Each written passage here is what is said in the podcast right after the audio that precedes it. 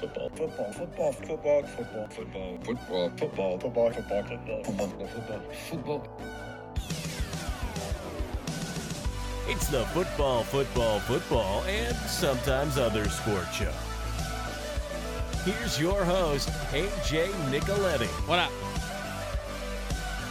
FFFSOSS.com at FFFSOSS. Twitter, Instagram, twitch.tv slash AJ Nick 3. Again, happy Father's Day to everybody celebrating out there. Hopefully, you had a nice little weekend and Sunday uh, celebrating the fathers out there, the dads. So, so, girl dads, boy dads, every dad. So, uh, again, happy Father's Day. So, this is a U.S. Open really recap. Wyndham Clark wins the 123rd U.S. Open. So, we'll touch on Wyndham Clark. Then we'll go through round by round and then uh, some notes on the course and some of the other guys that came up a little short. And I am still sad about Rory. If you can't tell, I I don't know. I'm I'm very sad about Rory, very sad. So we'll do that. Then we'll do NFL headlines, some soccer transfer rumors as well. But yeah, we're going to once a week. So uh, last week was the last twice a week, and even it wasn't like a full show because we just did a U.S. Open thing on what was that Wednesday. So yeah, this is just we're gonna go once a week now for until um I'd probably say the prime comes back or the week before the prime comes back in August. So that's the plan going forward. All right. So um, U.S. Open recap, NFL headlines, soccer transfer rumors on this uh, pod for the week of the 19th here into the 20th. So summer solstice as well. Of course, um, Juneteenth, if you celebrate, happy Juneteenth. That's great. So, uh, Wyndham Clark, 123rd U.S. Open, 2023 U.S. Open recap, NFL headlines, soccer transfer rumors on the pod. Kick off, Wyndham Clark, U.S. Open champion, the LA Country Club 123rd edition. Wyndham Clark. It's his first major championship. It's his second career win. Previous best finishes at majors.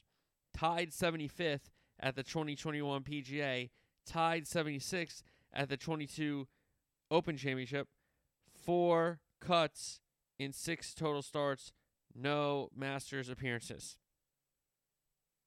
He's the fourth player in the past 100 years to win the U.S. Open in the first tournament in which they made the cut. Uh, that's according to Elias. Lucas Glover was the last player to do that in 2009. So, uh, first tournament in which they made the cut of U.S. Open. That's uh, the one win. Second fewest major starts to win a U.S. Open. It took him seven.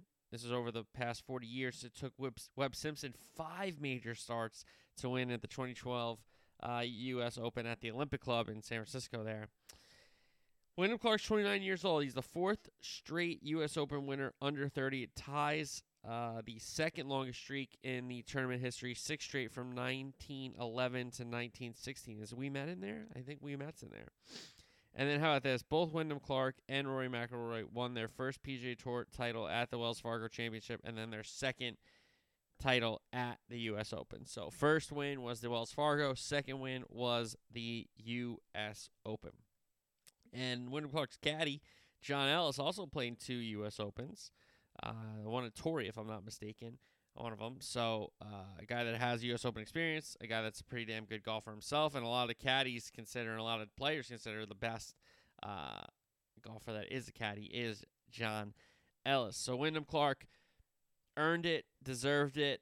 Uh, he did slip up a little bit in that fourth round towards the end, which we'll get to in our round by round recap, but – boy, did he deserve this major championship. Um, some great par saves down the stretch. When he had a birdie hole, he, he usually turned it into one, especially Sunday there, uh, besides the eighth that he screwed up. But he earned it, and he deserves it. So, um, Wyndham Clark, the U.S. Open champion, the 123rd U.S. Open champion, the 2023 edition of this third major of the calendar year for golf, the Open Championship, is next, and that's going to be at Royal Liverpool, aka Hoylake. Um, and that hasn't 2014 is the last time we went there for an Open, so that'll be fun. We'll touch on that uh, as we approach, of course. But Wyndham Clark, a guy who the story with the mother was very nice. Um, we'll talk about NBC in, in a little bit, but uh, I thought the story with the mother was nice. Rickie, what he said to him that if your mom was here, she'd be proud. That's so nice, especially because uh, Wyndham Clark and Rickie, well, William Clark loved Rickie, so growing up and, and aspired to be him. So that was pretty cool. He got to play with him the last few rounds of his first uh, major championship. Uh, but you can't take it away from him. An excellent tournament. He played really well, and he learned about himself for sure. And he's now a major champion. So give him credit. Give Wyndham Clark his credit. Give him his due. All right, let's do a round by round here U.S. Open recap. First round, great scoring conditions. No sun, low wind. The marine layer did not leave on Thursday. Lowest scoring average of all time in an opening round of a U.S. Open. Thursday morning wave, uh, 1.58. Thursday afternoon wave, 1.18 scoring stroke average. Six players shot better than 65. That's the most all time in a U.S. Open. We had 37 rounds in the 60s, 55 rounds under par or even. So after the first round, we had 55 players even par or better, and 37 under par for the tournament. Lead was shared by Rickie Fowler and Xander Schauffele. Rickie Fowler shot a 62, and about 20 minutes later, Xander Schauffele tied him for the round of the day. Ties the all-time low round in major championships, and it's the first time 62 has been shot at a U.S. Open. 10 birdies, two bogeys for Rickie, eight birdies, and a clean card for Xander Schauffele. Um, that was the only bogey-free round on the course Thursday. Dustin Johnson was six under. His only bogey came at the 18th. Uh, ties Tiger Woods with the most rounds under 65 in majors. Wyndham Clark had an eagle at one, shot 64. Rory, five under. He had a bogey at 18. Harman also shot a 65 uh, first day. Scottie Scheffler, Bryson DeChambeau, Siwoo Kim, Harris English, Mackenzie Hughes, Sam Bennett, and Bjorn from France, all 67, 3 under. Uh, the crew at 2 under. Homa, Finau, Wu, Solomon, Fox, Niemann, Noren, Mitchell, Munoz, Putnam, Del Rey, 68s. The crew at 1 under. Seven, uh, 69s. Rahm, Cam Smith, Phil Mickelson. Hovland had a hole out eagle. Uh, Burns had a hole in one. Uh, Minwoo Lee, amongst others there. Even Park, Gary Woodland, Sergio Straka, Hadwin Connors. Uh, Koepka was one over, as was Collin Morikawa, Fitzpatrick, Cantlay, uh, Sungjae Im, also one over, two over, Spieth, Lowry, Keegan Bradley, Patrick Reed, Matsuyama, Cam Young. JT was three over, as was Tommy Fleetwood, Adam Scott, Jason Day, Martin Kaymer, and Tom Kim. Hatton, Damon Theegala, four over 74. Justin Rose shot a six over 76 in the opening round. Second round, cloudy for the morning wave, no wind. Sun started to poke out for the end of the morning wave, started the afternoon wave, and then it was out in full force during that afternoon wave.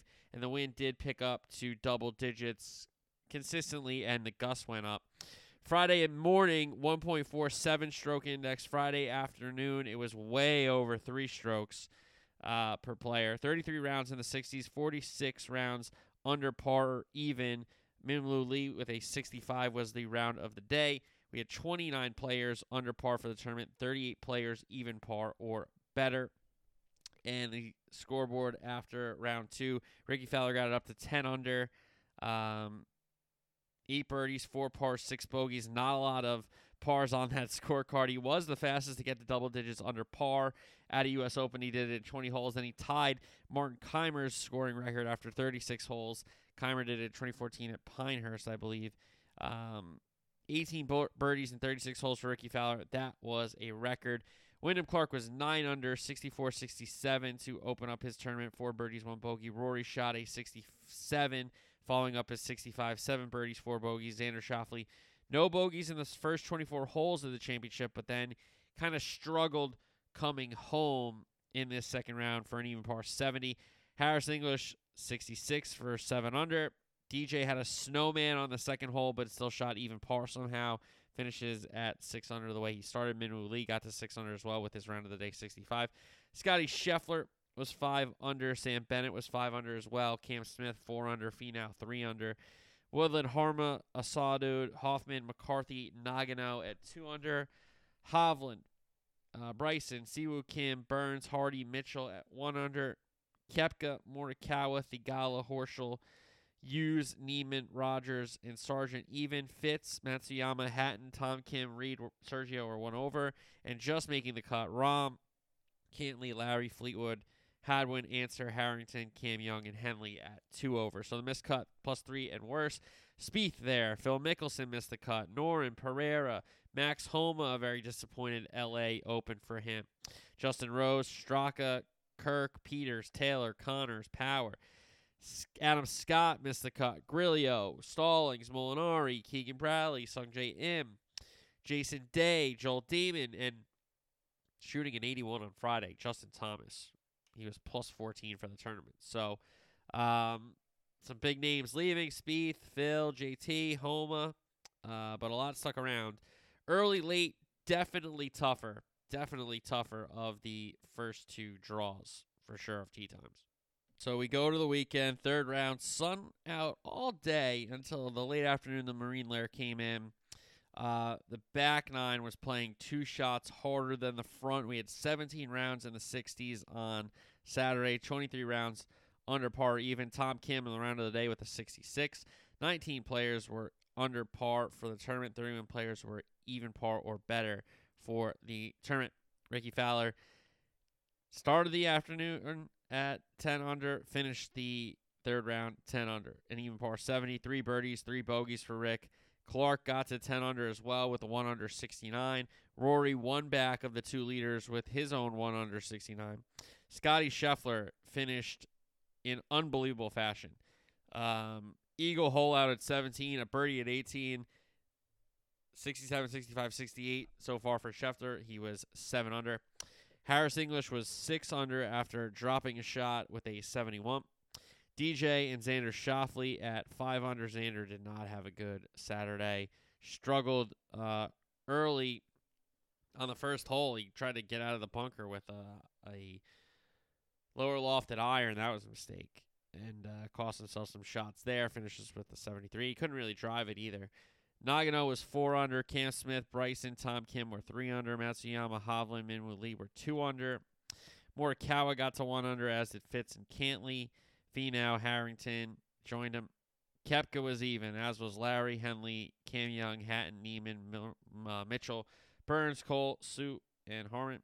Woodland, Horschel, Rogers, Fox at plus two, plus one, sorry, and then plus two, Rahm, Fleetwood, and Sergio. The winner has been either the 54 hole leader or within four shots going into the round. So if you looked at that, the winner was either going to be Fowler, Clark, Rory, Scottie Scheffler, or possibly Harris English.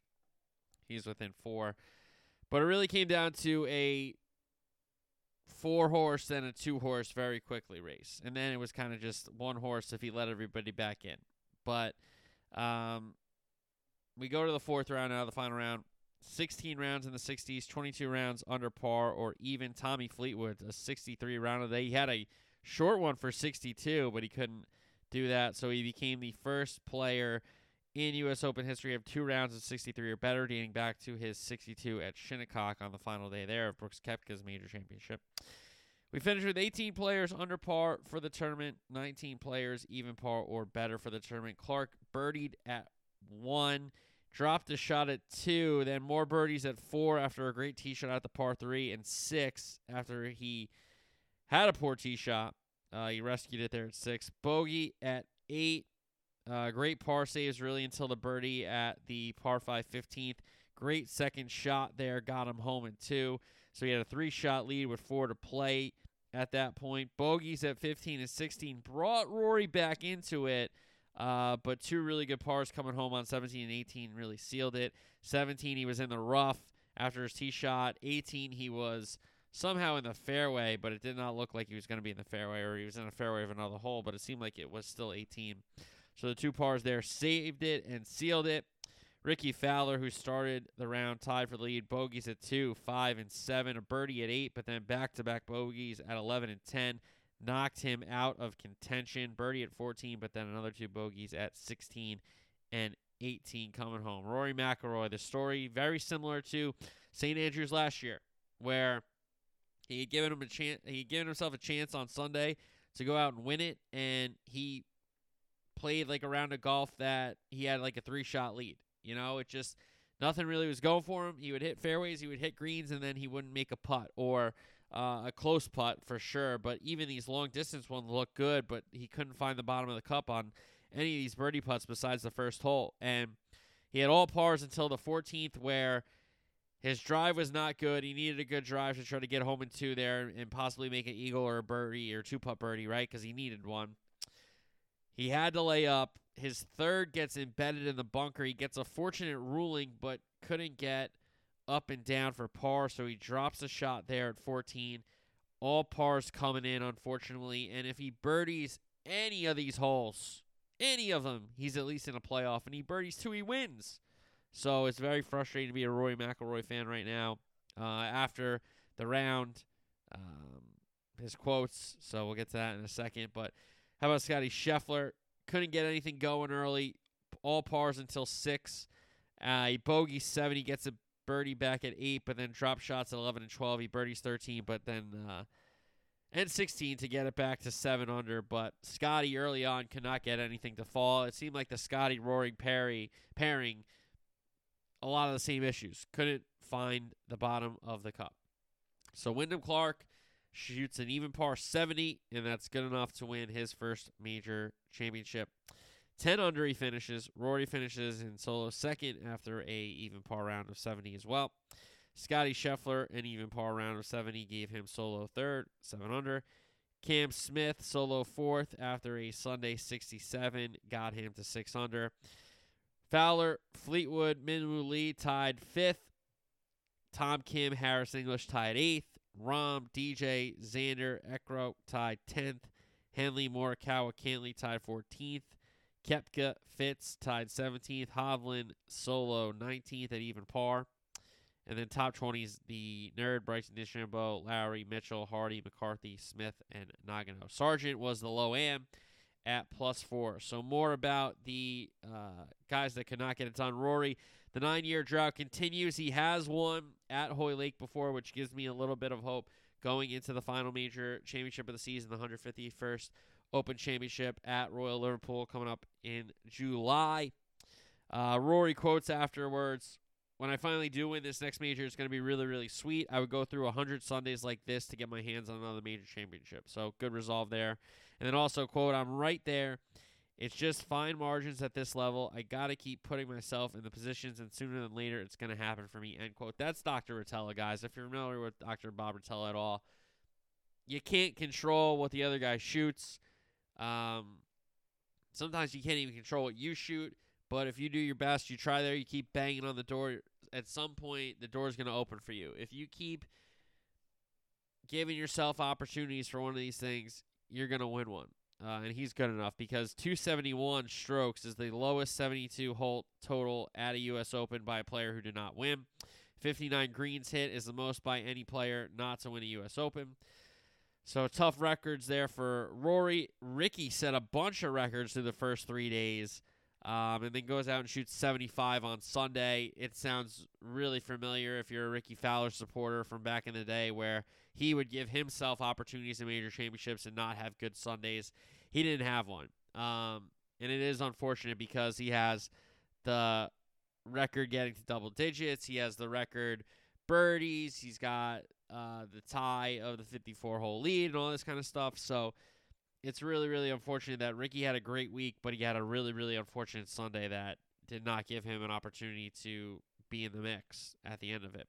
Scottie Scheffler did put himself in the mix without his best stuff again, and he couldn't get anything to fall specifically on Sunday. So, again, as much as he is a great ball striker, it's great, and it's similar to Rory. If you can't make putts, you can't win tournaments. It just is what it is. You can make pars, that's great, but – you're going to need birdies to win these championships. And it's really unfortunate. Now, the USGA notes that the scoring average this week was 71.16. That's the lowest in U.S. Open history. Average winning score over the last five years. This is an interesting note. PGA Championship, uh, minus 8.2. U.S. Open, minus 8.2. That's pretty interesting, I thought. Um, considering you, you view the U.S. Open like – they have this idea that par is a good winning score, all these kind of things. Par is a great score on a hole, all these kind of ideas and theories that you hear about the USGA when they talk about their events or setting up their golf course and all these kind of things. But to see last five years, minus eight and a half has been the winning uh, winning score average. Pretty interesting. Now to the course. I I, I like the course. I liked LA Country Club, but obviously the fan atmosphere was lackluster. It, just seemed like they didn't have enough big bleachers or grandstands at greens, at fairways, and landing areas. The you, you saw Dan Rapaport tweet about it with Fitzpatrick quotes and and and uh, found the information that they didn't have as many general admission tickets as they would usually have at a major championship. There's so many corporate stuff. There, like, I understand people. Rickie made a putt on Saturday. That was like a bomb, and there was nobody there to kind of celebrate. And you, you saw the clip, and you're like, why didn't nobody like go crazy for that? That was a bomb. Well, there's no grandstand on that hole. It was similar to like 12 and 13 T at Augusta. There's just nobody over there, so you can't see but that wasn't really explained, um, unfortunately. So I wish, you know, I did like the course. I wish the sixth hole was on the back. I wish it wasn't as as punishing of a finishing stretch. Um, 15 on Saturday, played 80 yards, the shortest par three, and then they had par threes basically like 300 yards the other days, which was funny when they were downhill, but it doesn't matter. Um, so I like the course. I don't think they'll get another one, unfortunately. I like the idea of West Coast Opens and LA Opens, but I'd rather give one to Riv. Riv is such a cool place. Um, and not that LA Country Club wasn't, but it just there's a little there's a little bit of lacking. There's something just a little lacking. And I think it had to do with the atmosphere. I think it had to do with the crowd. And that's unfortunate because you want big crowds at US uh, US Opens and major championships. So, golf schedule: we got the Travelers coming up, then the Rocket Mortgage, then the John Deere, and then the split week.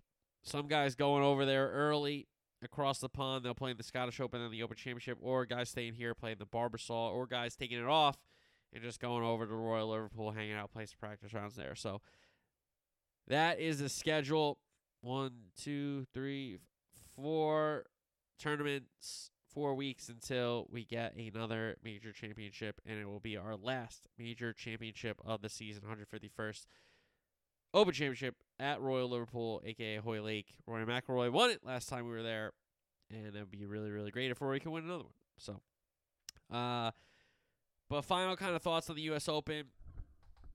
I like the course. I don't think they'll get another one. Uh, I wish there were more fans and there was a better atmosphere. Dan Hicks is terrible. Okay, it really seems like he he's doing golf for the first time every time he does a broadcast. He's like Wyndham Clark backed off the putt, dude. What have you been doing for like three, two, three days? Like you don't know his putting process yet. He's been in contention the whole time. What are you? You're not watching the the the coverage? Like so Dan Hicks is terrible. Where is Mike Tirico? Where is Mike Tirico? He's great at golf. Where is he? So Dan Hicks is terrible. Paul Azinger, oh my god. Sometimes I really like Paul. He's not um robotic in his critiques. He will go after players if they make a mistake, but sometimes with him, he is just really, really bad. Like, Rory hit a shot from the fairway, and he's like, not a lot of people could have done that. Like, hit a four iron, 200. Like, what? What are we talking about? So, easy. Like, you know, I love the CBS team. You know, I love Nance. I like Immelman. I think he's been a good replacement so far for Cernick. Dottie does a great job. Nobilo does a great job. I like Colt Knost. I do like Smylie for the NBC team. I like Jake. I think Jake does a nice job. Um, I like Terry Gannon. Steve Sands is all right. Jimmy Roberts is all right. Uh, the young lady they had with them doing coverage on Peacock, Morgan, I, I don't remember her last name. She was good. Um, but what a when they hand it over to Dan Hicks, it's just really bad. It's really bad. He's terrible. I'm sorry. He's terrible. He is terrible at golf. It's really like his first time doing golf every time. So that's our U.S. Open recap. Let's do some NFL headlines. Chiefs talk. Uh, GM Veach and the rest of the front office they feel good about Chris Jones' contract situation. Andy Reid says Jones is going to be at training camp after missing minicamp, and with them letting Frank Clark walk, they really need Chris Jones, uh, his deal sorted out. And I know Clark didn't have the biggest season, but he did have some big moments. And uh, even though Jones is unbelievable and one of the best at his position, you gotta lock him down. That's for sure. Uh, Jonathan Taylor says on the Colts to do the extension before the season starts. Listen, he's a guy that's a very uh, talented running back, but it's a position that is not a premium anymore. I don't know how much the Colts are willing to pay for that position, even though he is great, and they will miss him in that offense. That's for sure, especially when you got a new quarterback. So I just, for me, I would try to get that sorted out, but I wonder how much. Uh, I wonder how much capital they're going to have to give away in their uh, salary cap. Taysom Hill says he's going to have an extended receiver role in New Orleans, which I think is interesting because he clearly can't be the quarterback with Carr coming in. But I do like when they do Wildcat stuff with him. I feel like that does make the defense prepare for another thing. Um, it takes away time in their practice schedule and, and, and meeting rooms. So you got to prepare for that instead of just preparing for a straight up offense and I do like Taysom Hill. Uh, Dotson, the Commanders receiver, says Sam Howell is the guy. So even though Ron Rivera has come out and said we don't know, we got to do training camp and go through the summer, Dotson has said the wide receiver that Sam Howell is the guy for the commies. More quarterback stuff. Will Levis seems to be valued as quarterback number three, with Malik Willis being QB number two for the Titans and uh, deputizing Ryan Tannehill. So that's the latest coming out of Tennessee with their quarterback situation because it is an interesting one. You got two, a year two guy and a year one guy, and a guy in Ryan Tannehill who probably sees the writing on the wall that his time is almost up in Tennessee. So what's he to do? Um, but it's interesting to see how they value their future quarterbacks. That's for sure. All right, soccer transfer rumors. Bellingham announced for Madrid. Not really shocked. Um, after Liverpool kind of said they were out of the race, it, it, was really either Madrid, Liverpool, or maybe Man City. But it seemed like Man City was not in the race, but it was Madrid or Liverpool, and it's Madrid. So he got announced in Madrid. Uh, Mbappe says he's going to stay at PSG. He's upset that the rumors went flying. He's like, I didn't say anything or do anything. And people are like, well, you, you didn't trigger the clause. You didn't do this. You didn't do that. He's like, who says I didn't do anything? So who the hell knows what's going on with Mbappe? Kai Havertz, he doesn't want a new Chelsea deal. It seems like he wants a move. Arsenal or Real, it doesn't seem like Real is going to pay the price that Chelsea has set. Arsenal probably could. Um, I'm sure Chelsea wants a bidding war there.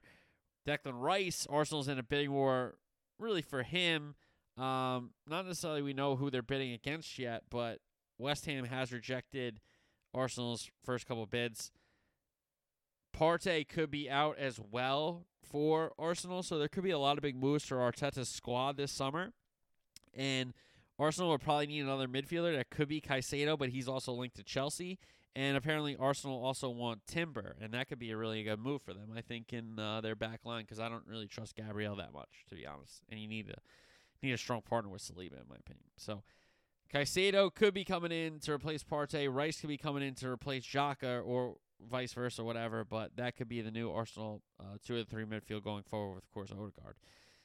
Mason Mount terms reached with Man U, but clubs are still discussing the fee. It seems like Chelsea understand that he's not going to resign, but they're not going to, you know, just cave because they have kind of threatened, not threatened, but they'll he'll leave for free next next summer uh, next summer when his contract runs out. So little game of cat and mouse there between Chelsea and Man U for Mason Mount. Uh, Lukaku back to Chelsea, but Inter and Chelsea are having an ongoing dialogue. Also, Saudi Arabia teams couldn't get involved for Lukaku, and I'm sure um, Boehly and the rest of the Chelsea squad would have no problem sending him to Saudi Arabia if they got the right fee coming back. So curious to see what happens there with Lukaku. Liverpool news: Thuram could be next. Now the French national team is going to break up after the Nations League or Euro qualifier games. Maybe Kone. They're also monitoring Gravenberch's situation with Bayern Munich. So nothing really new with Liverpool. Kovacic, Chelsea, and Man City are beginning. Uh, they're sorry, they're in the final stages of that deal, negotiating the fee. Kovacic already agreed to terms with Man City, most likely because Man City's going to lose a couple guys. Bernardo Silva, PSG, Barca, or Saudi options. That seems like it's going to be um, where he could end up, but it looks like PSG for me is the favorite. Gundogan with Barcelona links, I would not be shocked to see him there, kind of replacing Busquets, um, getting some games in that Barcelona midfield. Kyle Walker's going to get a new deal with Man City. That's in the works.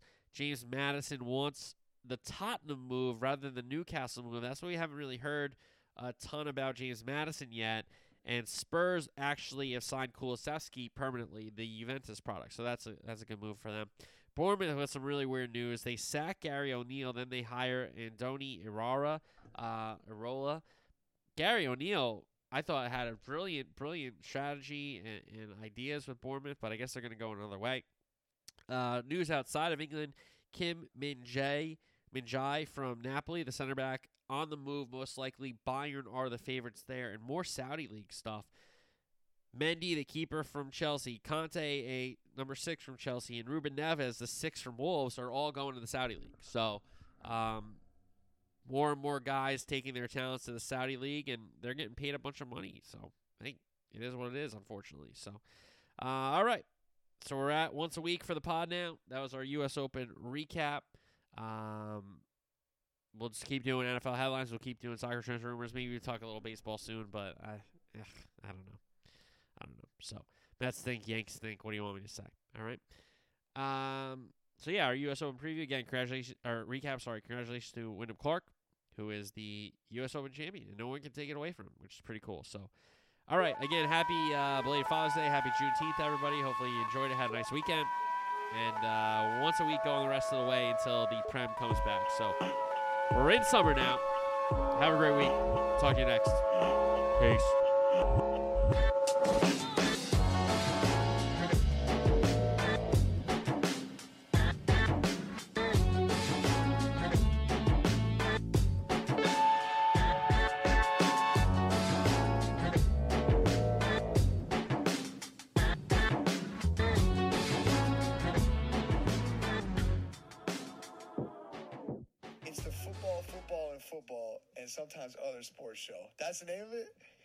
Guys, check out his podcast. That sounds like my kind of podcast. Football, football, football, and sometimes other sports show. Sounds like me.